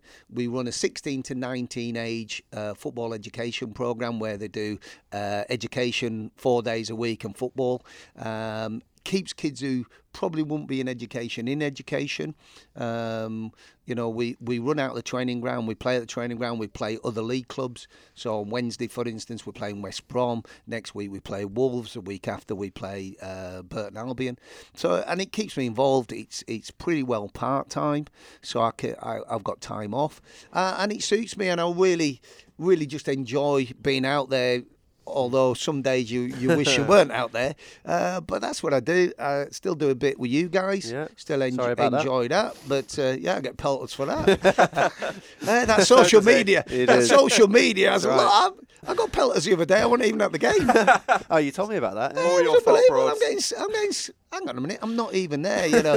um, but you know, you try and be honest, don't you? You try, as a, as, as a commentator and as a pundit, you try and be honest. Before about you know season in general, but on that game you can only you can only what's in comment on what that game Yeah. is, and if that game's great, and we've had some, We got know- some uh, Brentford, Brentford away. I remember. We, me and you commentated on that one, the five-one defeat. Uh, uh, what can Afterwards, you what can you say? Afterwards, we got I hammered mean, in a post. this season we've had some really good. Middlesbrough outstanding. You couldn't say anything, and we've nicked it in the last minute. Although Yeah. we should have been four or five clear. Mm. You know, we've had some really good performances. But you say something, and suddenly you're like, oh, always negative, always against the club. You I've been here. I've not been here. I've been here since 1975. You know what I mean? It's Yeah. like, hang on a minute. You know, if I didn't love the club and want it to do well, I wouldn't be here now. Yeah. You know, and, and you know, let's hope it continues. But you know, it don't always go well, and and you've got to be allowed if it don't go well. Like, and if it's like kids, you know, if they do things, you can't tell them that's wrong. Yeah. you be? You know, and I think that's part of what's wrong. You know, there's there's there's no discipline to it all now. You know, uh, my kids, if I say don't do, it, oh, don't shout at me. Don't, I'm not. I'm saying don't do that. You know, it's not shouting at you. It's just just, advising you not to do it. And everybody thinks because you're saying don't, it's negative. Yeah. Not always negative. yeah. I've got one more question for you actually before we go. Kevin Dillon spoke to the guys who do the program about his all-time eleven. Yeah. You made the bench. Where Well- go in yours? Let's well, twist it on him. He he don't even get in mine. I made the bench. You made the bench. Who's in your all-time eleven? Yeah, he, he he would be in it. Well, I don't know. It's, there's a lot of good players there. There are some unbelievably talented players. I mean, different sides, as I say, under, under Jim Smith, Mark, David Langan, outstanding. Mark, outstanding. Colin, outstanding. You know, we had, we've had some brilliant. Do you pick Frank? Do you pick uh, Trevor? You've you always know, got too do you many pick to Mick from, haven't you? when you've been here as long as as I have, then you do. Yeah, I'm I, I'm actually glad to get on anybody's bench if I'm honest, because there were so many good players, and I have to say I have what what a lot of them in in the in the program that you know when you get your little bit about Yeah. you, it's stocky. Always Wow. have a look at that stocky, Okay. not flattering. Utility. Oh, could Yeah, do a bit. Yeah, could do a bit. anywhere. So, so that that's kind of Yeah. fat no man's land, isn't it? Yeah, you're right, Fat, yeah, I ain't got fat, and I ain't got a position basically. yeah, Uh, but that's how it was, you know. And uh, you know, Stocky was a bit hard. Um, but so I wasn't in my seasons here. Out of the years I had, I had a couple of seasons centre half, season at right back, two, three seasons in midfield. So really, so but when you come against technicians like Archie, a midfield player, like Curbs, a midfield Yeah. player, you know, you, you you're against players who, who their careers was that. Yeah. You know, mine never was. In my day, I was successful because I was a utility player. Because I could do, you know, if if we needed a fullback, I played left back against Man United here one day. Um, you know what I mean? It was like we haven't got a left back, Broads will do it. You know what I mean? We haven't got this, Broads will do it. You know what? We haven't got a sub, Broads will do it. on, You know, we haven't got a somebody to carry the bucket, Broads will do it. We ain't got a commentator on Blues TV. Broads will do it. and that's how it is. but, but you don't get upset by it. You don't. I'm I'm actually delighted. I made I made anything with All Dill. time 11, Yeah, not because bad. because Dill's Dill's a funny a funny guy. Kev, I'm sure we could do about three hours here, but uh, we're gonna have to wrap it up. Thank you ever so much for joining us. No, it's I've always a great privilege laugh. with you guys. Yeah, good laugh listening to it, so appreciate The it. Blues Talk Podcast with Dale Moon and Callum Denning. what a man, Kevin Broadhurst. Yeah, he's got some great stories, and it comes. Through, he's a player who obviously came from a time where football was a little bit looser in terms of you what you was asked of you and your commitment. And Same as what Spoons was saying though. Steve Spooner. Yeah, yeah, it's just a generation of, and like he said, it wasn't just Blues. I mean, that particular team, the the original Crazy Gang or whatever they were referred to as, uh, weren't alone in in their antics off the pitch. And as a football fan, I mean, forget that you know we're at the club. As a football fan, I love to hear those stories about what football used to be like and the players and what they get up to away from. You know, 90 minutes on a Saturday, and uh, I think he'd had fantastic fun. A, a crying shame that his career was cut short with those injuries, but as you say, it's no remorse and and bitterness with, What's happened, with what happened. happened. Yeah, and he had a fantastic career. Still involved in the club, I, and I, as I say, I personally love having having him on Blues TV. I love the idea of the nutrition in the 80s. Just, I mean, you hear Shot of whiskey. yeah, but in the changing room before you go out, but you hear like pre-match steaks at clubs Unreal. uh, because there just wasn't that knowledge and understanding. And I also think the game moved to a professional level. I know it was professional football, but the professionalism of the match, Yeah. of the the sport, sorry, More Uh, athletic. yeah, just you know the data involved when the technology started to emerge. That meant there's no hiding place for players anymore. You know now we're seeing you know players running on a treadmill having pinpricks on their fingertips to get blood from them every ten minutes. I mean physically you can't hide whether you've not been eating what you should have been eating, or You are pushed to the limit yeah, as so- well, no matter if you've been eating clean or not. yeah. So it's uh that's very different to the time that Kev was playing, but some great stories from Kev. Spoke fondly, spoke fondly rather. I can't get my words out. Spoke fondly about his memories at the Gas, Bristol Rovers, who could, of course, be our opponents in the uh, fourth round of the FA Cup. I mean, who didn't see that one coming? I think when the, the, on, the two it? teams were still Coventry and Bristol Bristol Rovers, sorry, were still in the hat, and so too uh, were ourselves. Uh, I think supporters just thought it'd be so blues for it to happen, and yeah, I mean, we're still trying to get to grips with what would happen if Coventry City did actually Right. get through that tie. So We're speaking on the Tuesday of this week. Podcasts will go out on the Friday. I don't know if anything will have been agreed by then or what, but the logistics of it. I, I mean, I'm glad that you know in our roles we don't have anything who gets the manager's organising it. office? Who goes in the away changing room? who gets the Yeah. home end? uh, so yeah, as I sit here now, I don't, I cannot confirm what would happen if Coventry City do beat Bristol Rovers. Um, but so typical that that fixture is thrown up given the ground share. You know what I'm looking forward to if it does happen and we end up playing Cov. Have you ever seen the clip of when Ron Atkinson became Forest manager and he went and sat in the wrong dugout? One of Mark Robins or Pep Clotet is getting to that home dugout first. Yeah, and they're race. claiming it. like an arms race. Yeah, to try and claim, and his backroom staff to try and claim the home dugout. Will, will be Which weird. half It'll- do we warm up in? yeah, it'll throw. it. What happens at a replay?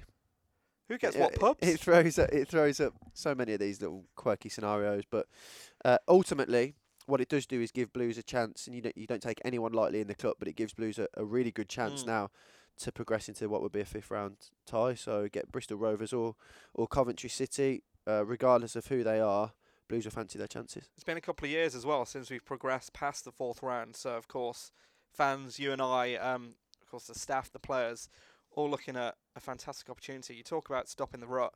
Cup run would be just the thing. Yeah, just momentum, just that winning feeling again, and it also gives minutes, competitive minutes to players in the squad. We have a big squad of experienced players. You know, we're not talking about young players that are getting thrown in when needed. We have an experienced, in-depth sort of squad. So these additional fixtures, especially I mean January, you've, we've only got Saturday games throughout this month. So um, there will be players that need game time. As we saw, Pep can make the changes and still include the likes of David Davis, Jack Maghoma, Jefferson Montero, Dan Crowley coming in and getting minutes, which is he needs following his injury. So, uh, but more importantly than that, the FA Cup just lifts everybody. If you can get a good tie in the next round, if we do get past Coventry or Bristol Rovers, it just might lift everyone and yeah, create a bit of that feel good optimism again. Well, one man who you can't help but kind of pick up a feel good optimism factor from Maikel Kieftenbeld. Of course, being absent since April of last season after suffering that injury against Leeds. Good to see he's well and truly on the mend. More of that to come on Blues TV, of course. But you took the opportunity, Dale, to have a chat with him. Yeah, fantastic guy, isn't he, Maikel Kieftenbeld? And uh, yeah, I mean, he's one of the smiliest faces around the place. There's that cheeky chappy bit about him, and he's remained optimistic throughout the, the last nine months or so. Horrible injury. I think everyone knew at the time when he, when Keith stretched it off, you know it's serious. But uh, yeah, some quirky little answers from uh, from Quickfire Keith. The Blues Talk Podcast. Um, what music would you choose to listen to to get you up for a game? Pooh will be something like techno. Like there's a festival called Tomorrowland, and I listen to that mix quite a lot. Um, which country, in your opinion, produces the best food? Which country? Wow. Italians. It is good. Have you got a middle name? Nope. Nice and easy. Ideal holiday destination? Um, S- I would say Spain, but I love to see. Some, I've been there many times, so I love to see some uh, different countries in the next few years. Yeah. Uh, have you got a favourite TV series of all time? Um, I enjoyed Prison Break, and I really enjoyed Entourage. Prison Break was the original TV series that just come out online that has got everyone hooked. Uh, what do you order from a coffee shop? I know you're a coffee fan, so what's your order? Most of the time, a flat white. Oh, nice to see. I thought you'd be like caramel macchiato with pumpkin spice. No, in Holland we uh, normally we don't even put milk in our coffee or in our tea, so it's more black americano. But I prefer a bit of milk. Nice. Um, okay, this might take time to think about, but what's the best goal you've seen whilst you've been on the pitch? So it can't be one of your goals, but you've got to have been on the pitch when it was scored. It can be in Holland, it can be here, it can be when you was a kid. Any level of football, but it's got to have been the best goal you remember seeing from on the pitch.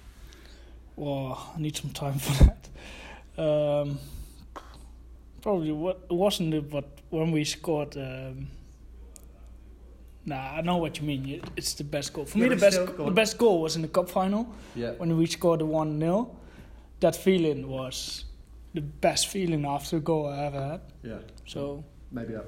it wasn't a pretty goal, but still the feeling around it was. Absolutely. Um, did you have any posters on your wall growing up? Um, yeah, we had a magazine, a football magazine, and always in the middle was a poster of the of a player, and I used to put them in my uh, bedroom. Yeah. Did you have an English team you supported growing up, or did you just have a Dutch team, or did you not have a team that you supported? No, not really. My, my father supported Ajax because they were doing really well mid '90s. So, yeah, I grew up with Ajax, but no, I never supported really a team in England. Have you got um, a sporting hero, someone you'd like to meet who's a, an athlete? It can be we've had Michael Jordan, LeBron James, Tiger Woods, Muhammad Ali. No, not not really one person in particular, but a lot of got a lot of respect for um, for um, sp- how do you say athletes who are at top for a long time. If you watch like Roger Federer, I would love to meet him. Yeah. I saw him on Ibiza uh, Did you? one day, and I w- didn't ask him for a photo, and I still regret it. Oh no. um, okay, when you go to get your hair cut, what instruction do you tell the barber? So what do you tell him to do to your hair? Just usual, mate. You've seen him that often; he knows what to do with your hair. Uh, what's your favourite cheat meal? So if you're going to eat a dirty meal, or a bad meal for you, what's your favourite? uh, burger with some fries. Uh, can you speak any other language other than Dutch and English? No. Which Hollywood actor would you choose to play yourself in a Hollywood movie? It's Hollywood. So if there was to make a Uh, movie called The Maikel Kieftenbeld Story, who plays Maikel Kieftenbeld? Um, I think there's a bit of Leonardo in there. Mate. no, I don't know, man. there's a bit of Leonardo DiCaprio, I think. Brad Pitt, Leonardo. Brad Pitt. Yeah, the well, that's a good mix. Yeah, they're better looking than you, mate. uh, if the whole squad had a like a fight in the ring, who would be left at the end? If the whole squad, probably. Juki's quite big. Robbo is a big guy. Dig is a bit smaller, but it's pretty strong. uh, but in the end, I will win for sure. It's amazing how many players say that. Yeah. Um, what's the best pair of trainers or boots you've ever owned? So it can be from years ago or it can be current ones, but best pair of boots or trainers that you remember thinking, yeah, that were my favourite. I think it were, I was like 15 years old and were Nike Vapor. Yeah, yeah, I Vapor. loved them, Yeah, mate. yeah, I they treat them better than anyone. Yeah, they were very good. Uh, what do you have on your pizza? Um, a lot of meat and onions, peppers, some ham. Um, what type of student were you at school? Um, pretty good in the beginning. Uh, I didn't mind study, but when I became a bit older and football were a bit more intense, and I, um, yeah, I dropped my school ambition a little bit, and you could see that in the results. But in the end, I, I passed my exam, and that that was it. What's uh, the strangest food you've eaten? Whether you've gone abroad and tried something different? Have you ever tried any strange foods? No, I'm not really. I don't really like to uh, eat different food. Also, when I go to a restaurant, most of the time I order just things I like, just to be sure. Yeah, I'm the same. Uh, what's on your bucket list? So, is there anything you want to do before you die? So, some have said jumping out of a plane. Other people, yeah. I've not, uh, jumped out of the plane. I tried to um, do diving as well, but I love to be 100 meters up in the air, but put me one meter down water and uh, yeah, Really, I freak fre- out. Freak out, yeah. Yeah. I didn't like it, so never again. uh, my bucket list is um, just to see a lot of the world. Yeah, May- Maybe um, go to um, where you can go behind uh, wolves on a Oh, on in a sleigh, the- uh, yeah. like a, like the North Pole and stuff. exactly that would be husky, a, a husky husky thing, yeah, exactly, and safari. Oh yeah, safari sounds amazing. Um, what's the worst item of clothing you've ever worn. So when you look back now and say, "What was I thinking?" Mm, And don't say you don't wear bad clothes because everyone has always has had bad clothes at some Yeah. stage in their life. uh, oh, I, w- I remember when I was young, it was everybody was wearing it. It was a bit of um, skater. Oh, like yeah, yeah. Really baggy, Baggy jeans. jeans and With baggy. a chain on. Yeah, exactly.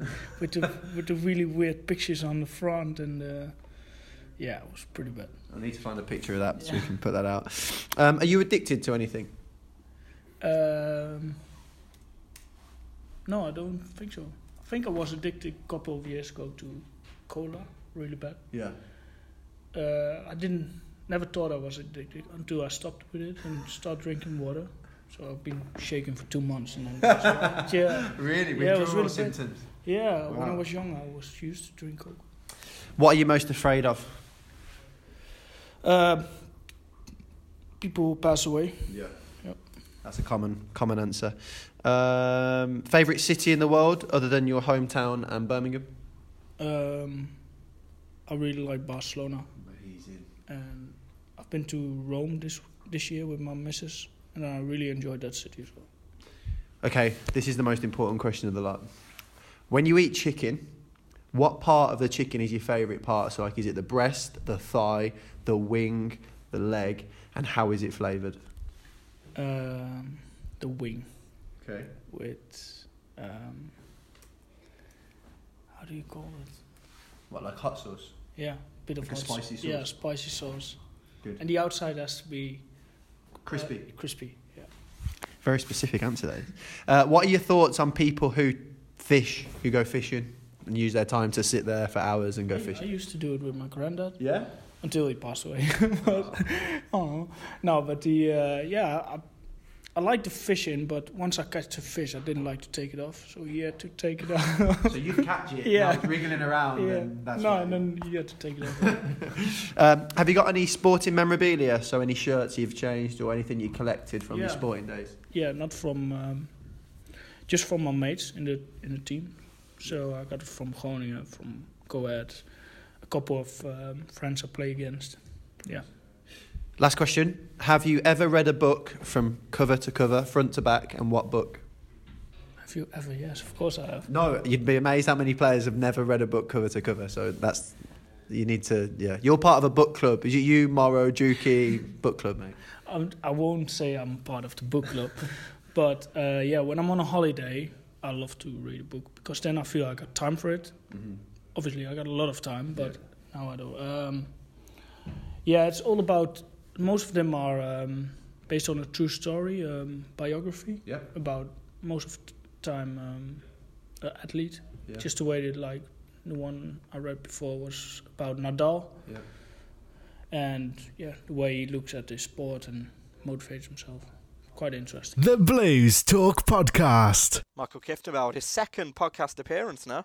I know, yeah, he loves it, don't he? Really, he done his uh, he done a Q and A, didn't he? in One of the suites. He actually don't mind. He's um, yeah, good guy. Very much a Brummie now at heart, isn't he? Uh, Keith loves the city. See him Well, out the and about. Christmas actually. filming uh, on our bloopers video. He couldn't remember how to say Merry Christmas and Happy New Year in Dutch. He's been here that long.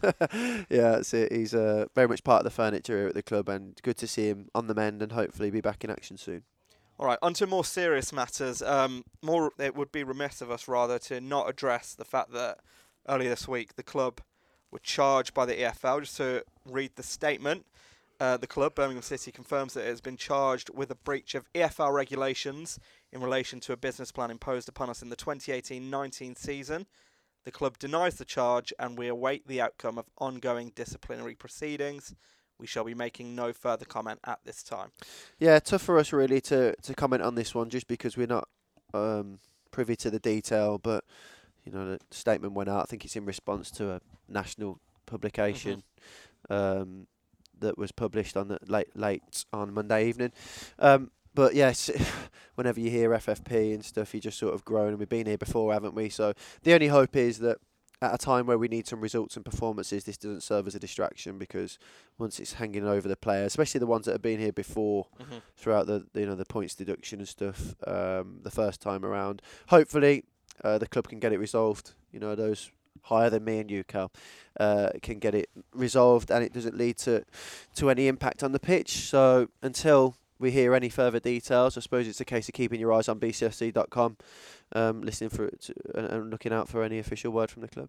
Well, on to a lighter topic. 23 is a great result earlier in the week.